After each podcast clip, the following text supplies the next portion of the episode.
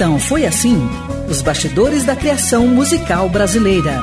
Um programa que desvenda a gênese de músicas que marcaram época e que revela sentimentos, emoções e situações vivenciadas pelos autores e compositores no momento da criação. Um programa repleto de informações e curiosidades sobre as relações de parcerias e os processos criativos musicais. Produção e apresentação: Rui Godinho. Beleza! É tudo isso e muito mais. Quero convidar você para 60 minutos de puro prazer. Isso porque é sempre um grande prazer falar sobre música brasileira e é sempre uma delícia estar na companhia de amigos. Então foi assim um programa da Rádio Nacional de Brasília para todo o Brasil, retransmitido pela Rádio Ipanema Comunitária de Porto Alegre, Rio Grande do Sul, Rádio Universitária FM de Recife, Pernambuco, Rádio Universitária FM de Uberaba, Minas Gerais, Rádio Universidade AM de Santa Maria, Rio Grande do Sul, Rádio Mandacaru FM de Cedro, Ceará, dentre outras rádios parceiras. Um programa baseado na série de livros então foi assim: Os Bastidores da Criação Musical Brasileira, volumes 1 e 2, de autoria de Rui Godinho, que sou eu, resultado de uma ampla pesquisa histórica realizada desde o ano de 1997.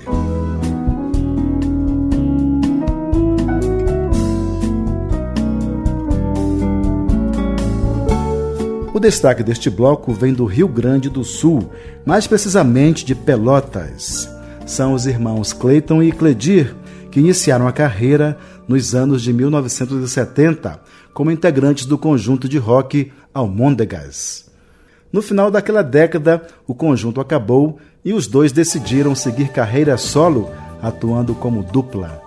Em 1980, lançaram pela Ariola o primeiro LP, com destaque para a composição Vira Virou, de Clayton, que foi um dos grandes sucessos da dupla. Vira Virou é a música da vez. Você lembra? Vou voltar na primavera, era tudo que eu queria. Levo terra nova daqui.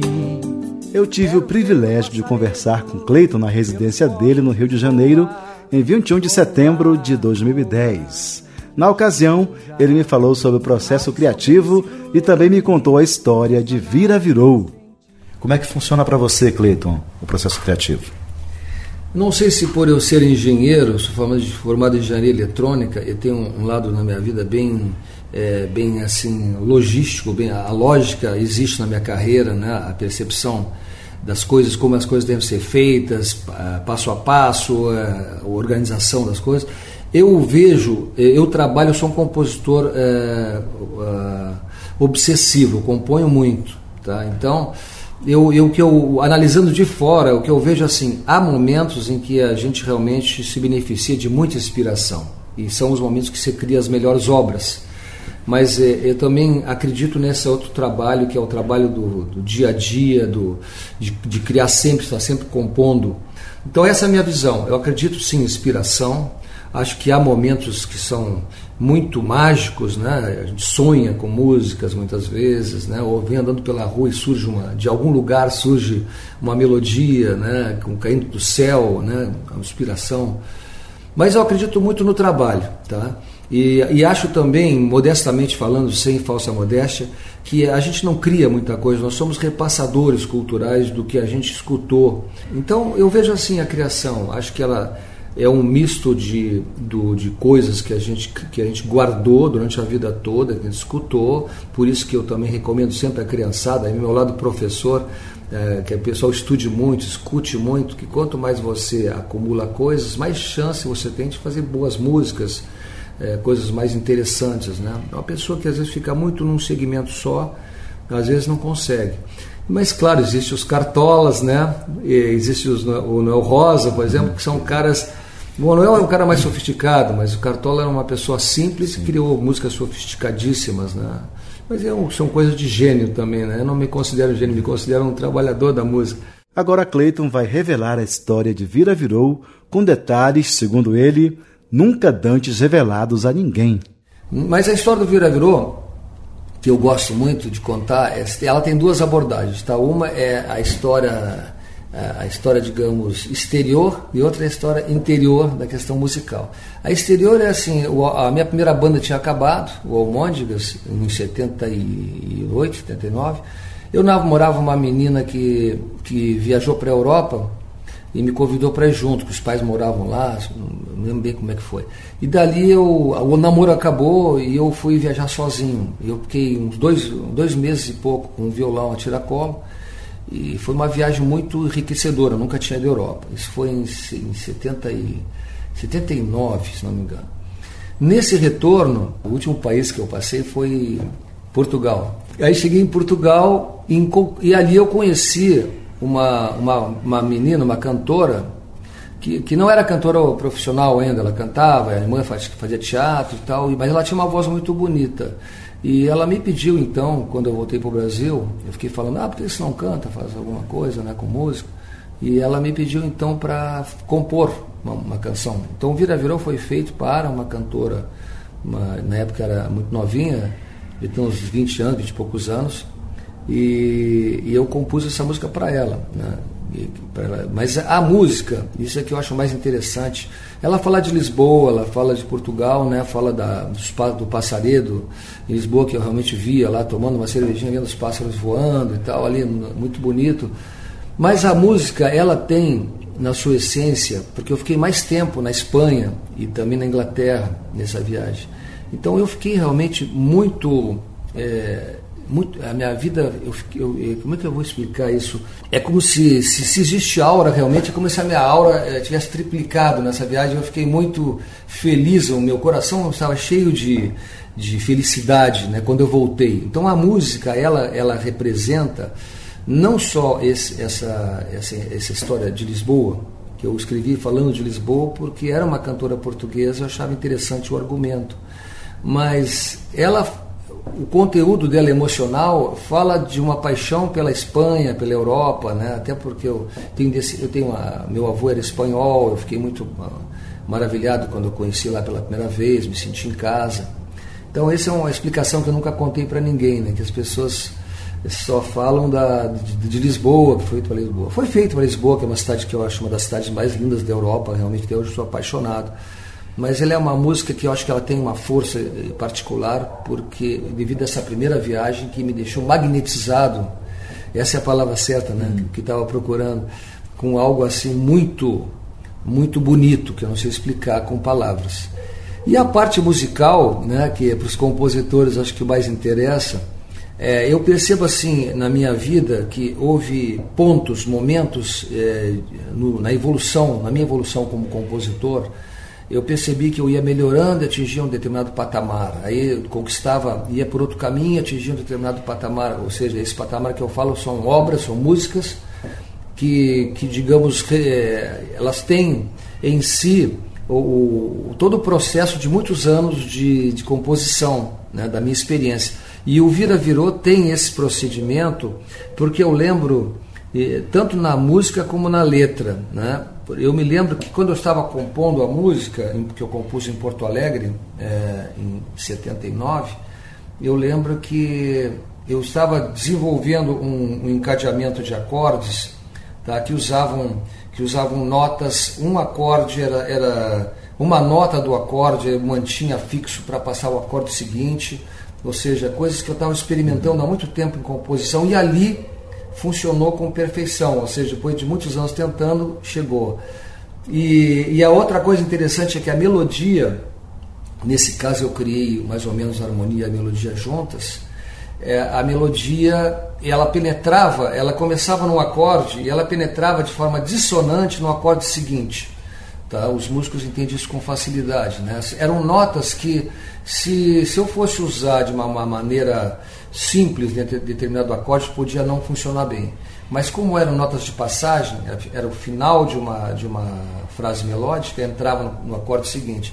Também esse era um processo que eu desenvolvi com, observando minhas próprias obras, criando e observando outras músicas, enfim. E eu fiquei muito feliz quando, quando eu percebi que eu tinha chegado, tinha conquistado né, esse, aliás, quando eu faço músicas assim que eu percebo que elas são, aí eu acho que a questão da inspiração que nós falamos em outro momento, quando eu percebo que houve a inspiração e, a, e o conhecimento, da, foi sedimentado um conhecimento composicional ali, é, em geral isso me bate com muita emoção, eu choro depois que eu componho a obra, sabe? Me dá um, como se fosse uma catarse assim, de, emocional, né?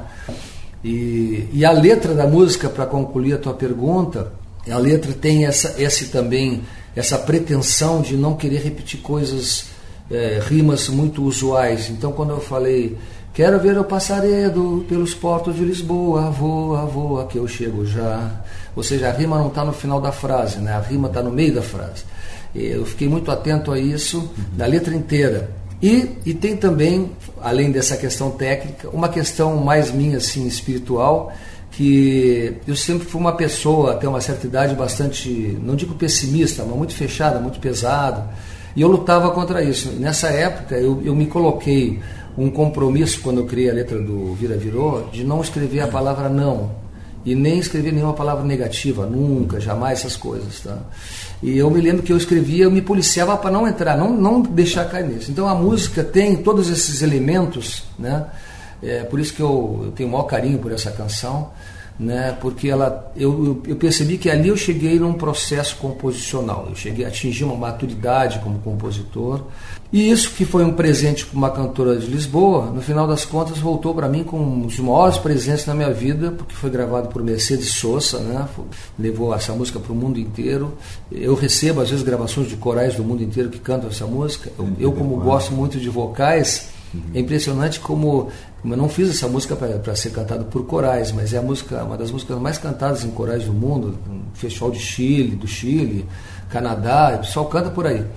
E, e, o MPB4 gravou, né, consagrou essa música no Brasil. No, na época lançaram um disco chamado Vira Virou. O espetáculo se chamava Vira Virou. E eles generosamente também nos levaram a tiracolo. Eu e o Cledir estávamos começando. Nós éramos eh, convidados especiais do show que se chamava Vira Virou. Então é, é uma música realmente que foi fundamental na minha vida de compositor e, e como um todo, né? É uma, muitos presentes eu ganhei através dessa música nesse pedaço. Voltando agora à origem da história, e a cantora portuguesa? Bom, a cantora se chama Eugênia de Meli Castro, tá? É, e ela hoje em dia já tem uma carreira bem sedimentada, já gravou Caetano, gravou várias pessoas. Ela chegou no Brasil através da gente, ela, me conheceu lá, veio, veio para cá e eu apresentei o Wagner Tiso também para ela, que ela gostava muito dos mineiros na época. E nós fomos até o primeiro disco dela gravado em Lisboa, é, fomos Cledir, eu e o Wagner Tiso para participar da, do grupo todo da gravação. E a metade das músicas do disco são composições minhas, com letras dela, por exemplo. Então, houve, uma, houve naquela época, hoje nós não temos mais nenhuma relação profissional, há muito tempo, a gente quase não, não, se vê, mas naquele período foi, uma, foi muito interessante, foi, um, foi muito bom. Então foi assim que nasceu Vira Virou composição de Clayton, que a gente vai ouvir na interpretação da dupla Clayton e Cledir.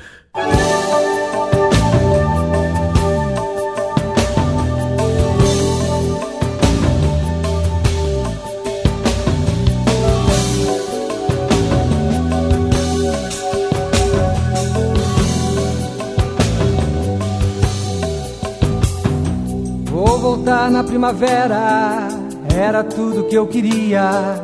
Levo terra nova daqui. Quero ver o passaredo pelos portos de Lisboa. Voa, voa, que eu chego já. Ai, se alguém segura o leme dessa nave incandescente que incendeia minha vida. Era viajante lenta, tão faminta da alegria hoje é porto de partida. A vira virou meu coração navegador.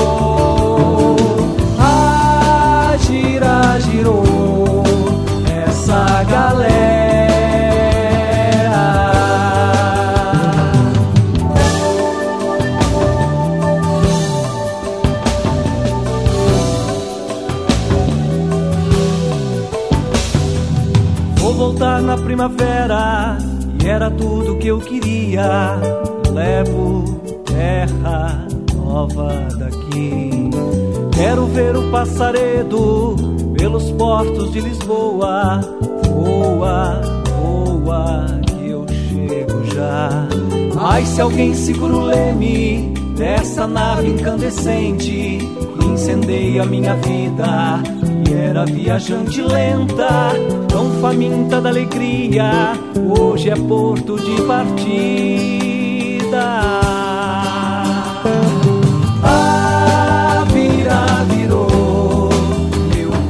coração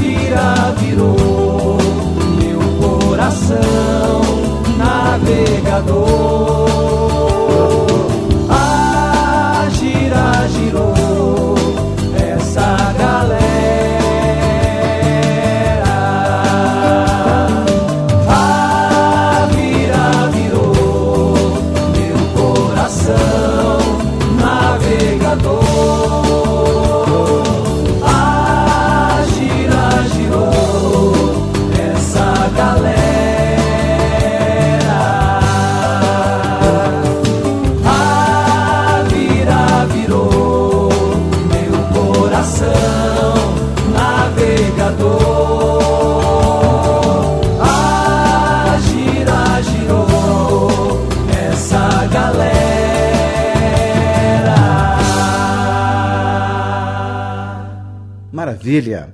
Ouvimos Vira Virou, composição de Clayton, com a dupla Clayton e Cledir. Então foi assim: os bastidores da criação musical brasileira.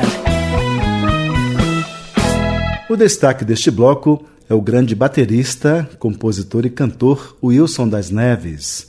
Nascido no Rio de Janeiro em 14 de junho de 1936. É parceiro constante de Paulo César Pinheiro, mas também já assinou músicas com Chico Buarque, Aldir Blanc, Ney Lopes e Moacir Luiz. Como baterista, participou de diversas orquestras famosas. Gravou diversos discos, acompanha Chico Buarque em shows e discos há mais de 30 anos. Ele mesmo afirma que é um baterista que canta e não um cantor que toca bateria. Mas mesmo assim, defende bem os sambas de sua autoria, que nem O Samba é Meu Dom, parceria dele com Paulo César Pinheiro, uma de suas músicas mais famosas. Você lembra? O samba é meu dom. Aprendi a bater samba ao compasso do meu coração. Eu tive o privilégio de conversar com Wilson das Neves no dia 19 de maio de 2011, em Brasília, e ele me revelou seu processo criativo, a relação com os parceiros, falou sobre direitos autorais e ainda me contou a história de como nasceu o Samba é Meu Dom, parceria dele com Paulo César Pinheiro. Como é que funciona o seu processo criativo? Eu espero sempre a, a, a coisa chegar, porque você não, não inventa, você cria. E eu, eu, acho que compor, como tudo na vida, qualquer coisa que você faça, é, é a mão de Deus e é, é, aquela coisa, como é que eu posso dizer, meu Deus? É arte, né? Não é a coisa é muito bem dividida. Senão todo mundo era compositor, todo mundo era locutor, todo não é. Então quando nasce o homem diz assim, você vai fazer isso. Agora acha isso que você vai fazer. A mesma coisa é compor, que tem gente que compõe, compra e outros não, outros fazem. O meu processo é aquele negócio de repente, porque eu gosto muito de ficar nesse. Você vê aqui no meu CD, tem esse, isso aqui, essas plantas, isso aqui no meu terraço.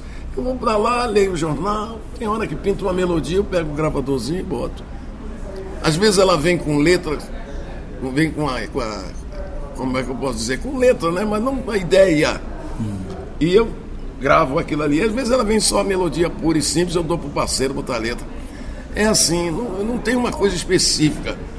O Paulo César Pinheiro fala para mim, não é sempre.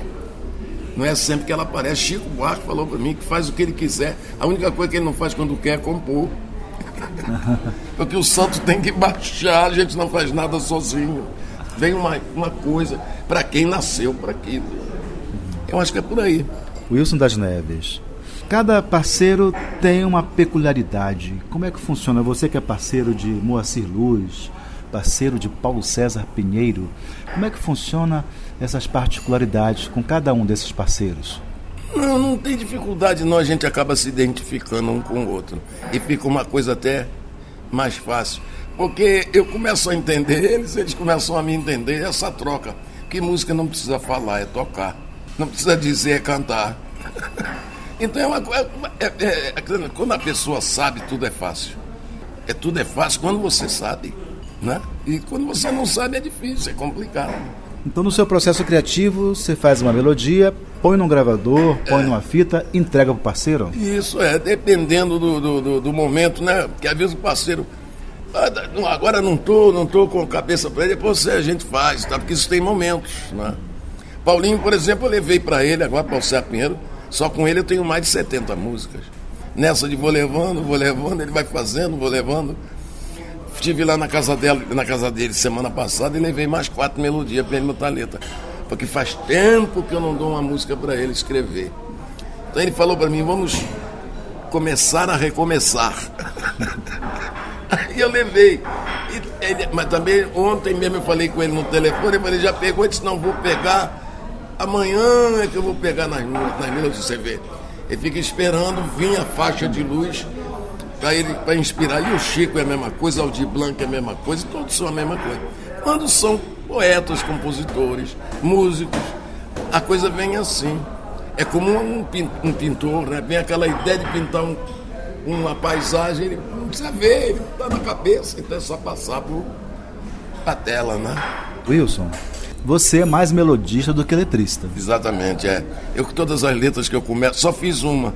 Foi a primeira que eu fiz, a primeira música completa, fiz com música e letra. Depois não fiz mais com letra nenhuma, só a música. Aí vem as ideias, eu dou pro parceiro. Eu digo, essa música aí, eu tô com uma ideia assim, assim, assim. Ele escreve, depois se baseia na minha ideia e faz. E tem aquele negócio, poeta também é fogo, né? Poeta não é brincadeira. Isso das Neves, nós vivemos uma situação ainda muito delicada no Brasil com a questão dos direitos autorais. O compositor, ele infelizmente ainda não consegue viver só dos direitos autorais. Você falou uma coisa interessante, que os compositores estão na zona de rebaixamento. É, é assim, porque é, é a corrupção. Parece que não existe, mas também na música existe, nesses órgãos aí, arrecadadores. Você imagina, você recebe o que eles querem te pagar. Como é que você vai saber se eles não forem honestos? Que está tocando. Eu tenho um disco meu tocando na Paraíba nesse momento, lá numa rádio. Como é que eu vou saber? E aquilo é pago. Mas eu só recebo aquilo que eles me dão, porque eles provam por A mais B que é aquilo. Eu, posso dizer, não, não, mas na Paraíba. E no Amazonas, e no céu. No mundo inteiro toca a música da gente e você não recebe. Você não está me dizendo que aqui toca, mas essas rádios oficiais elas pagam. Então eu só recebo a mesma micharia sempre. Uhum. E eu ainda tenho que agradecer porque ainda recebo. Tem compositor que ainda tem que pagar porque está devendo. Bem, uma das suas músicas mais famosas, inclusive gravada por Fabiana Cosa, pela maravilhosa Fabiana Cosa, é O Samba é Meu Dom. É. O samba é o seu dom? É nosso, é do brasileiro, é a nossa cara, é a nossa imagem, é o nosso sentimento maior, é o samba. É o que, é o que como é que eu posso dizer? O que você pode dizer é Brasil. Onde tem samba é Brasil, né? E ninguém faz samba igual a nós. Também nós não fazemos a música dele, parece que a gente faz igual, mas não é. Nós fazemos a, a deles melhor do que eles fazem a nossa, mas não tem o savoir-faire, não tem aquele, aquela coisa, né? não tem aquela essência que eles têm. E para fazer samba também é meio diferente. Se bem que japonês já está fazendo. Né? Mas o samba não é meu dom, não. O, o título da música eu divido isso com todos os brasileiros, que é o nosso dom. Até quem não gosta de samba. Wilson, esse, essa música, o seu parceiro é Paulo César Pinheiro. Quando você fez a melodia, você entregou para ele ou ele fez uma letra e passou para você? Não, Como é que eu, funcionou? Eu, eu dei a melodia para ele. Foram as primeiras músicas que eu fiz com ele. Foi o Samba Meu Dom, Partido do Tempo. A, eu, ele, porque é o seguinte, eu já conheci o Paulinho, ele era produtor de disco, né? Eu gravei aquelas músicas dele quando ele começou a, a gravar com 14, 15 anos, ele já estava compondo e eu gravava lá, na Odeon. Depois ele passou a produzir a Clara Nunes. E eu gravava também com ele. E vendo aquela, aquele potencial dele, não tinha coragem, porque eu já tinha minhas melodias guardadas que eu nunca mostrei para ninguém. Porque eu, eu achava, isso aí não está com nada, vão estar tá mostrando, perder tempo, né? Eu, depois acostumado a escutar só música boa, tocar música boa. Eu achava que a minha não era devagar. E todo músico é assim. Aí eu estava gravando com o Rafael Rabelo uma música que eu fiz para minha neta, quando nasceu a minha, minha primeira neta. Eu fiz uma melodia na intenção dela, né? E ia levar para um compositor da minha escola de samba, campeoníssimo, mas eu tinha mais, mais acesso a ele do que Paulo César Pinheiro, entende? Ele estava sempre comigo, e é um compositor famoso, Luiz Machado, compositor de Bum Bum pra ti, com Bum Procurando. Aí eu estava gravando com o Rafael no violão, só a melodia para dar pro, pro Luiz Machado. Aí o Rafael, meu compadre, que eu sou compadre dele. Que música bonita, rapaz. Você vai dar para quem? Eu falei, para Luiz Machado, você não dá umas músicas pro Paulo César Pinheiro? Eu não tenho essa liberdade e essa intimidade para chegar e daí eu tinha vergonha de chegar e dizer. Verdade que o cara disse, pô, mas que porcaria, né? Podia não dizer para mim, mas pensar, né? Que é pior. Aí ele falou, ah, vou falar com ele que é para ti, que você tá com as músicas muito boas aí. Aí o Paulinho me ligou. Aliás, não me ligou não, pediu para me ligar para ele. O César pediu pra você ligar para ele. Eu liguei. Pô, tá com a música aí, traz aqui para me mostrar. Eu criei coragem. Aí levei. Aqui virou Samba é Meu Dom, Partido do Tempo. E qual é a outra que eu levei? Eu não me eu não lembro agora. levei três. Só para experimentar, né? E vamos ver o que, que ele acha. Ô, rapaz, 15 dias ele ligou para mim, vê se é isso aí. Pronto, aí o samba é meu dom. Eu falei, meu Deus do céu, eu tô no céu, né? Que beleza. Isso aí. então foi assim que nasceu o Samba é Meu Dom, composição de Wilson das Neves e Paulo César Pinheiro, que a gente vai ouvir na voz de Wilson das Neves.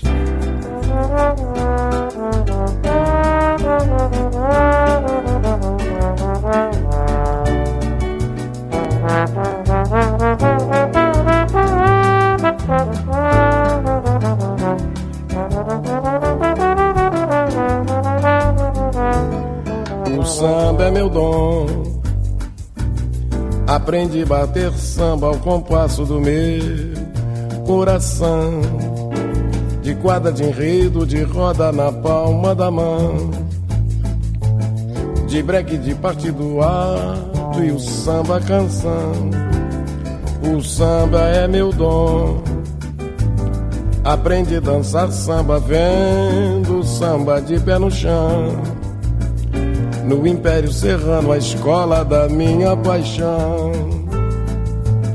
No terreiro, na rua, no bar, gafieira e salão, o samba é meu dom. Aprendi a cantar samba com quem dele fez profissão. Mário Reis, Vassourinha, Taúfo, Ismael, Jamelão com Roberto Silva, Senhor Dom Gaciro e João Gilberto, o samba é meu dom. Aprendi muito samba com quem sempre fez samba bom. Silaizinho, Aniceto, Anescar, Caxinê, Jaguarão. Zé com fome, Erivelto, Marçal, Mirabu, Henricão, o samba é meu dom. É no samba que eu vivo, do samba é que eu ganho meu pão. E é num samba que eu quero morrer, de baquetas na mão. Pois quem é de samba, meu nome não esquece mais não. O samba é meu dom. Aprendi a bater samba ao compasso do meu coração de quadra de enredo de roda na palma da mão. De break de partido alto e o samba canção. Samba é meu dom. Aprendi a dançar samba vendo samba de pé no chão. No Império Serrano, a escola da minha paixão. No terreiro, na rua, no bar, gafieira e salão. O samba é meu dom. Aprendi a cantar samba com quem dele fez profissão. Mário Reis, Vassourinha, Ataúfo, Ismael, Jamelão. Com Roberto Silva, Senhor Dom e João Gilberto, o samba é meu dom. Aprendi muito samba com quem sempre fez samba bom. Silaizinho, Aniceto, Anis, Carcaxinê, Jaguarão Zé com fome, Erivelto, Marçal, Mirabu Henricão, o samba é meu dom. É no samba que eu vivo, do samba que eu ganho meu pão. E é no samba que eu quero morrer De baquetas na mão. Pois quem é do samba, meu nome não esquece mais não.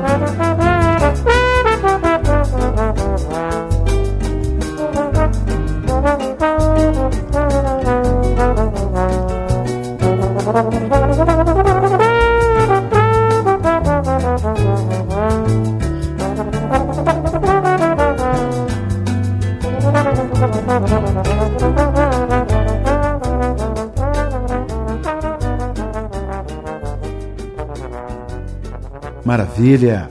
Ouvimos o Samba é Meu Dom, composição de Wilson das Neves e Paulo César Pinheiro, na voz de Wilson das Neves. Então foi assim: os bastidores da criação musical brasileira. Há quem afirme que ser músico é um dom. Eu também acredito. Não basta somente o ensino prático e teórico. Tem que ter esse algo mais na alma essa sensibilidade especial para traduzir todos os sentimentos que uma música comporta. Mas, independentemente dessa teoria, quanto mais cedo se começa a aprender música, melhor. Há músicos que começaram aos seis anos, outros aos dez. Renato Teixeira já nasceu músico. Pelo menos foi o que me afirmou em entrevista concedida em Brasília no dia 25 de junho de 2009. Não, eu já nasci músico. Eu nasci numa família de muitos músicos, muitos. Todos amadores e, e, e uma grande parte de excelentes músicos.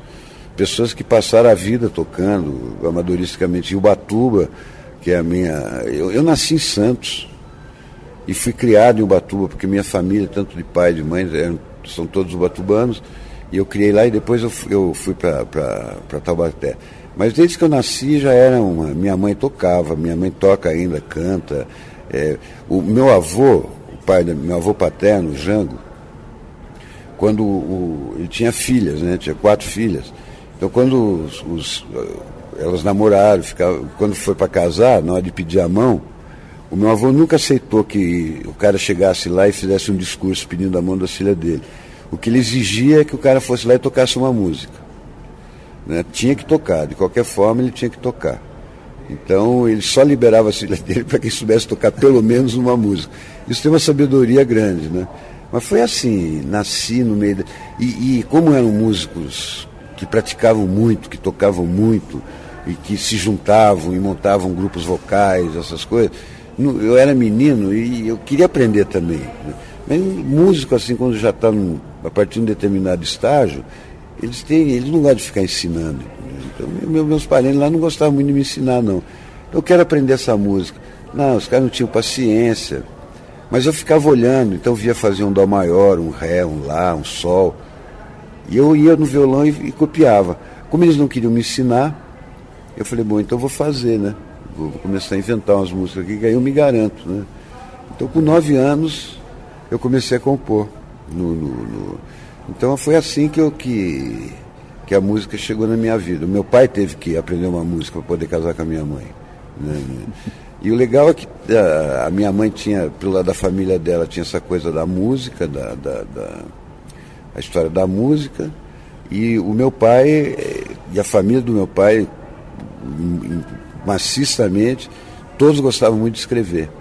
Eles curtiam muito a coisa do texto, de escrever crônicas, poesia, o meu avô Teodorico, o pai do meu pai, ele, ele fazia letras para os irmãos do meu avô, entendeu? Então tinha uma. Era, foi dentro dessa, nessa circunstância que eu nasci. O interessante é que é, sempre foi uma coisa de amor mesmo pela música, de dedicação e o que é mais importante, nunca houve preconceito musical na minha casa. Então se, se tocava de tudo, se gostava de tudo e, e se prestigiava muito os, os consagrados. Eu, eu, era menino, eu já ouvia Luiz Gonzaga, já ouvia Caíme, é, minha mãe tinha uma paixão enorme por Noel. Então eu, eu tive acesso a todo esse repertório dentro da família. Isso explica o fato de Renato Teixeira ser um grande compositor, autor de dezenas de sucessos, dentre eles Amanheceu, Peguei a Viola, Romaria, Trem de Lata, Um Violeiro Toca e Tocando em Frente. Esta última em parceria com Almir Sater, que é o destaque deste bloco. Você lembra? Ando devagar porque já tive pressa e levo esse sorriso porque já chorei demais. Antes de nos contar a história de Tocando em Frente, Renato Teixeira falou sobre o processo criativo e a relação com os parceiros. Como é que funciona o teu processo criativo? Você faz letra e música, não é? Você compõe sozinho e compõe com os parceiros, né? Então, começando por você, como é que funciona a criação para você? Bom, não, é, não, não existe um processo assim. O escritor, por exemplo, é um cara que acorda de manhã, né, escreve até meio-dia, almoça, enfim. Para mim não tem muito isso. É, é eu estou 100% do, do meu tempo se aparecer um violão, eu tento fazer alguma coisa, mas não tem nenhum, nenhum não consigo identificar um processo. Eu, geralmente eu pego violão, uma caneta, um papel e vou, vou escrevendo. Às vezes chego na terceira, quarta linha eu já desisto, entendeu? Às vezes eu faço metade, me esqueço, depois eu pego de novo. Não tem nenhum, nenhum procedimento rígido, assim, uma, uma, um esquema. Com os parceiros, o meu parceiro é, é mesmo é o, que eu trabalho mais é o Almir Sater, a gente se junta, eu pego o papel, a caneta, ele vai desenvolvendo a música, eu vou escrevendo a letra. Basicamente é isso. Mas o meu trabalho mesmo é de música e letra, sai tudo ao mesmo tempo. No, no, faço a música e a letra ao mesmo tempo. Agora sim, Renato Teixeira nos conta como foi criada Tocando em Frente. Bom, o, o Tocando em Frente, que é a minha parceria com a Almir, eu, eu, eu, te confesso que eu não, não, não consigo lembrar exatamente em que circunstância, como é que foi feito. Eu tinha lá a minha teoria, entendeu? Eu achava que eu tinha feito de um jeito, mas o Almir conta uma história completamente diferente.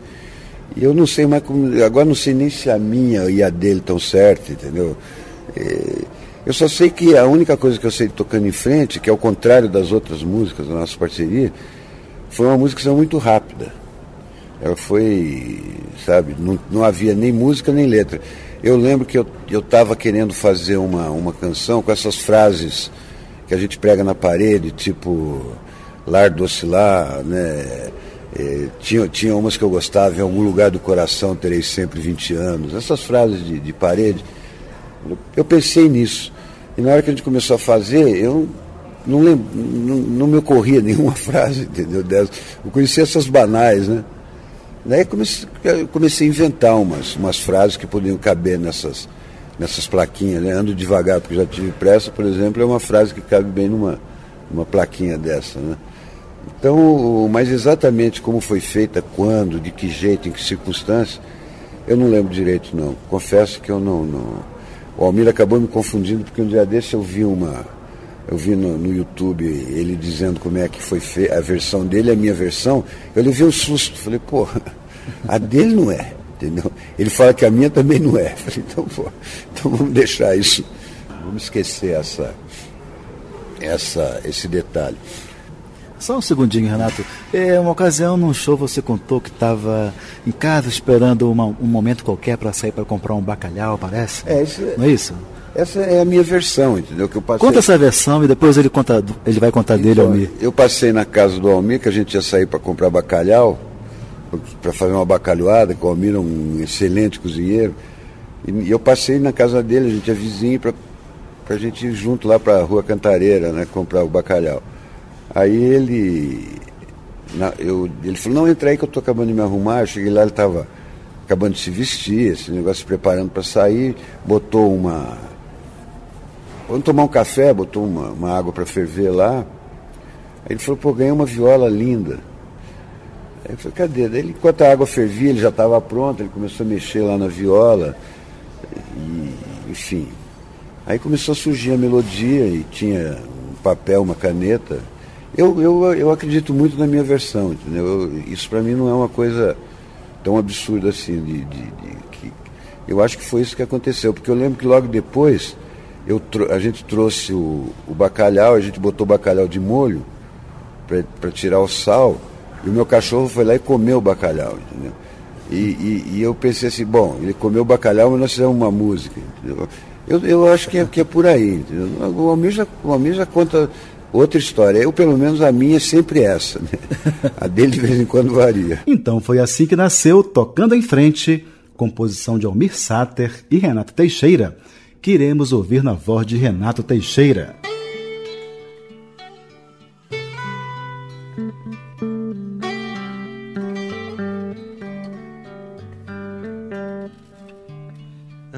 Devagar porque já tive pressa e levo esse sorriso porque já chorei demais.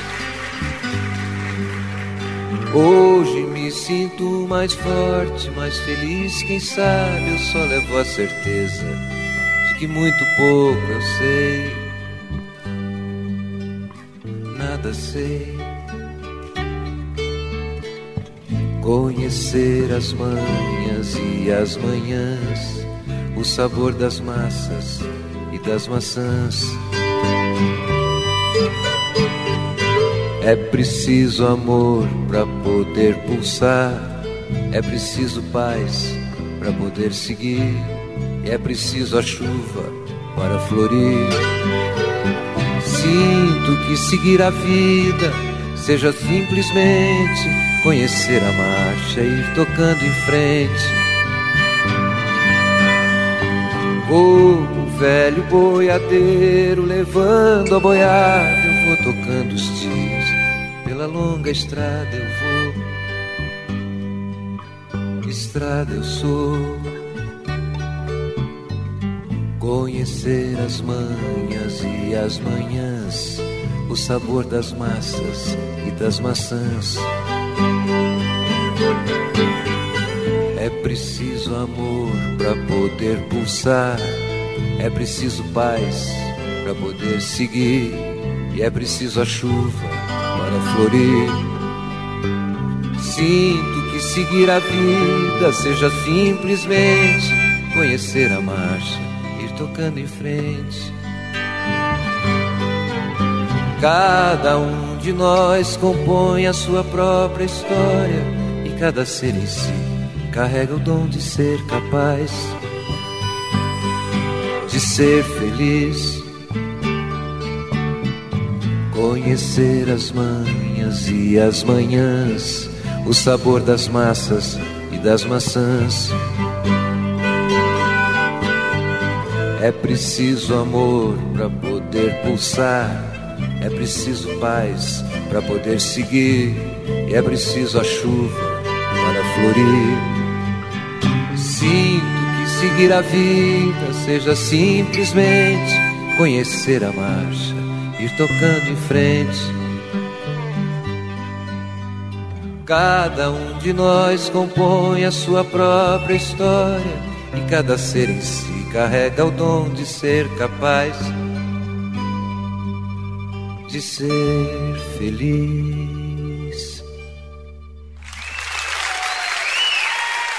Maravilha! Ouvimos Tocando em Frente, composição de Almir Sater e Renato Teixeira, na voz de Renato Teixeira. Esta história consta com todos os detalhes no volume 2 da série Então Foi Assim, os bastidores da criação musical brasileira, de autoria de Rui Godinho e que pode ser encontrado pelo e-mail livro@abravideo.org.br. Então foi assim, os bastidores da criação musical brasileira. Então foi assim, os Bastidores da Criação Musical Brasileira, um programa da Rádio Nacional de Brasília para todo o Brasil, retransmitido pela Rádio Nacional AM de Brasília, Rádio Nacional da Amazônia, Ondas Curtas, Rádio Inconfidência de Belo Horizonte, Minas Gerais, Rádio Utopia FM de Planaltina, DF, Rádio Unijuí de Ijuí, Rio Grande do Sul, Rádio Educadora Fafite de Tararé, São Paulo, dentre outras rádios parceiras.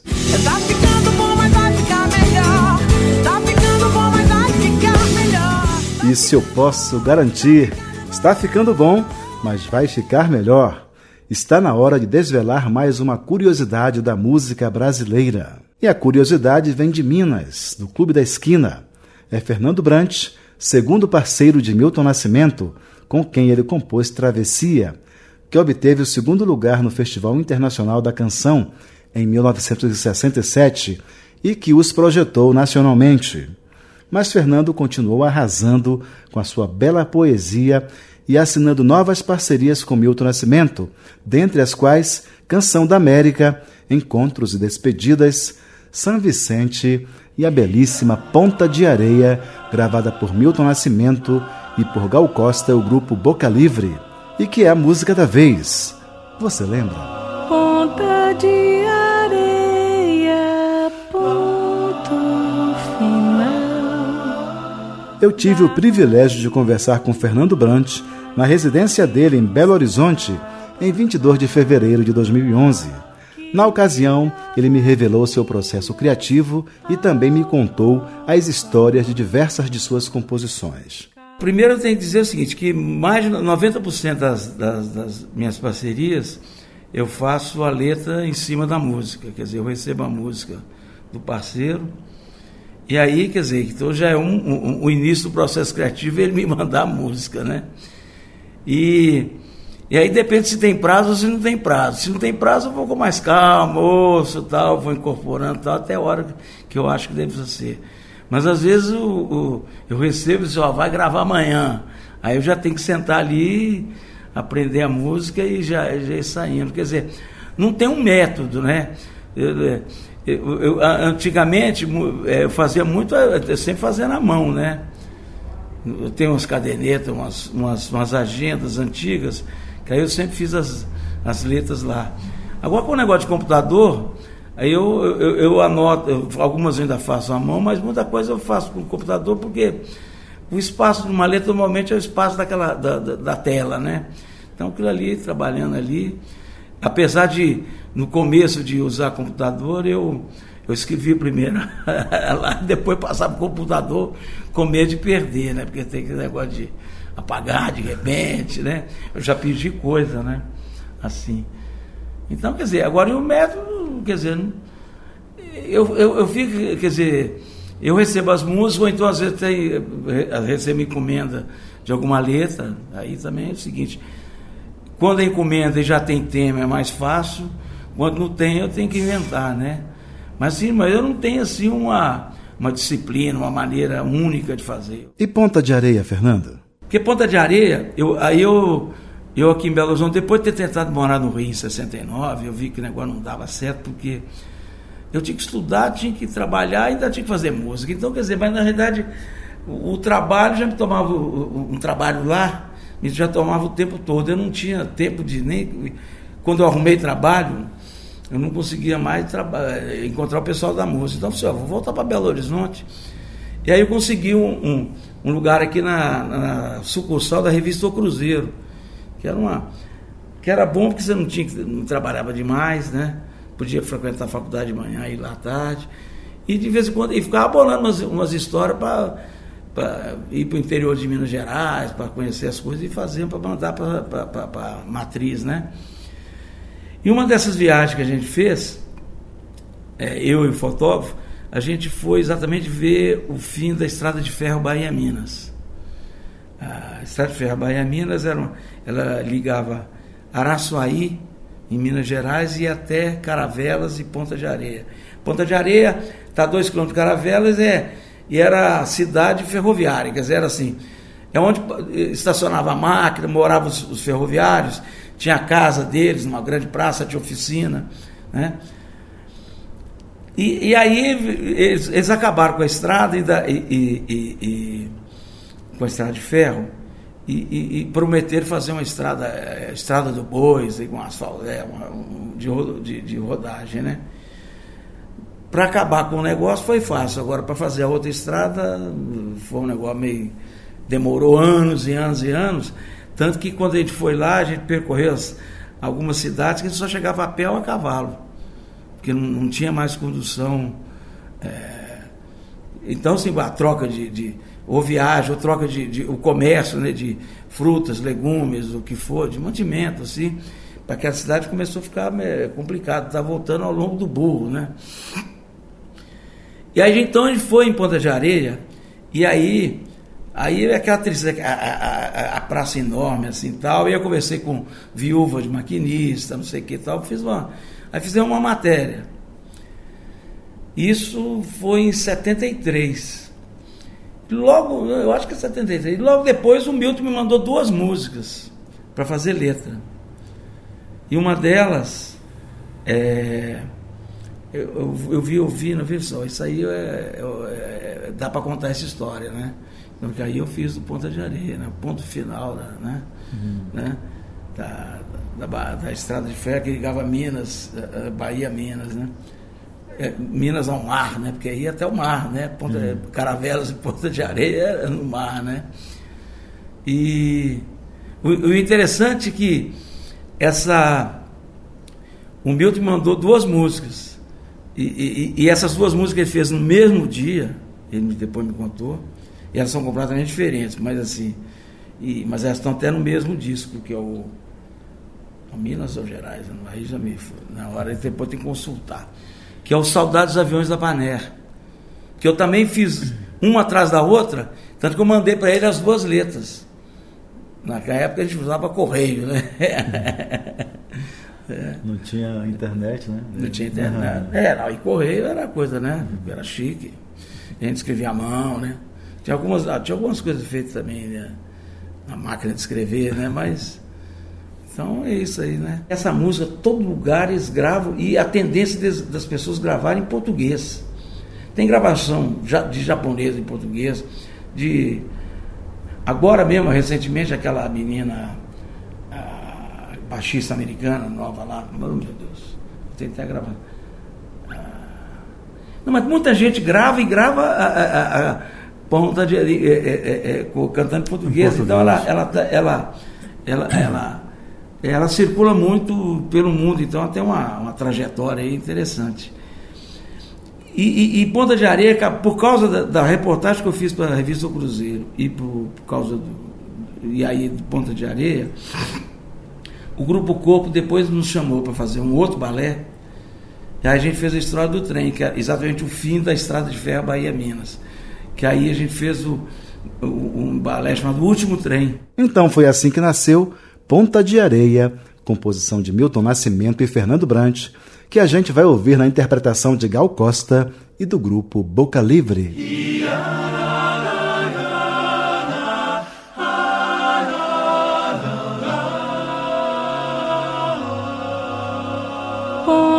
de areia, ponto final da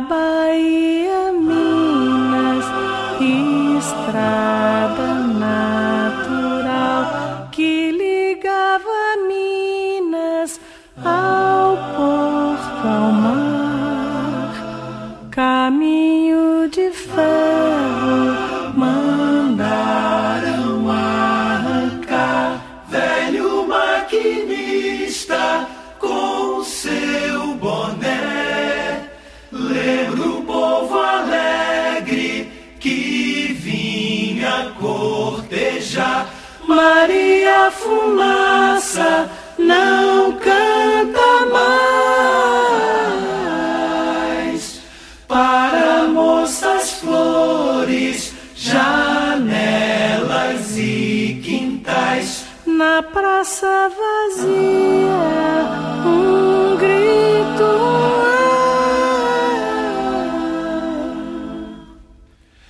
casas esquecidas,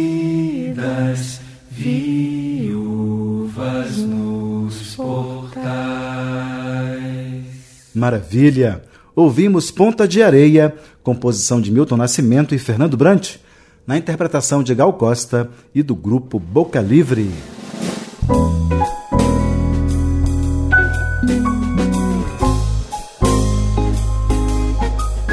Pois é, subiu a placa de um minuto.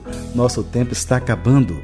Hoje ficamos por aqui, mas eu quero confirmar desde já um novo e prazeroso encontro para a próxima semana neste mesmo horário. Aproveitem e convidem os amigos para este momento de prazer radiofônico.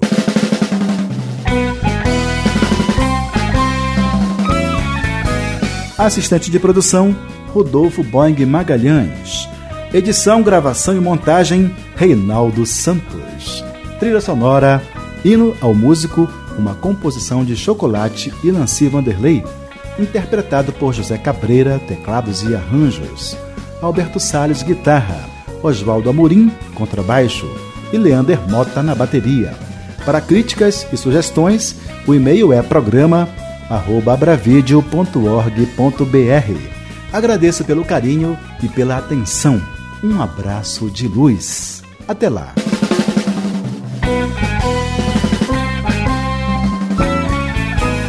Então foi assim: os bastidores da criação musical brasileira.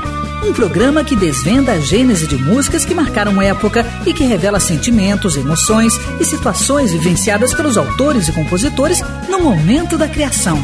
Um programa repleto de informações e curiosidades sobre as relações de parcerias e os processos criativos musicais.